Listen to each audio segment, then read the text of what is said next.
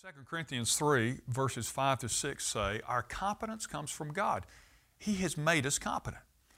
You know, Jesus told his disciples, Watch and pray, lest you enter into temptation. The spirit indeed is willing, but the flesh is weak, he said.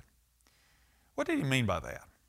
Well, he meant that without the empowering presence of the Holy Spirit, which he just told them that they would soon receive, well, he was saying that they weren't equal to the challenges that they were about to face. It wasn't a matter of his doubting their devotion and willingness to serve him. He just knew that they couldn't do it by themselves.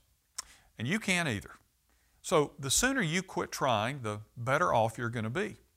See, God isn't looking for educated, sophisticated, well meaning flesh, or any other kind of flesh for that matter. He will only bless you when you acknowledge your total dependence on Him. And that means praying and uh, leaning on Him before you start. And then continuing to pray and lean on Him until you reach the finish line. It also means that if God doesn't send you and you insist on going, or if He tells you to do something and you try to accomplish it in your own strength, well, you're surely going to fail. And what's more, He will allow you to keep failing until you reach the place where you can say, like the Apostle Paul, not that we are competent in ourselves to claim anything for ourselves, but our competence comes from God. He has made us competent.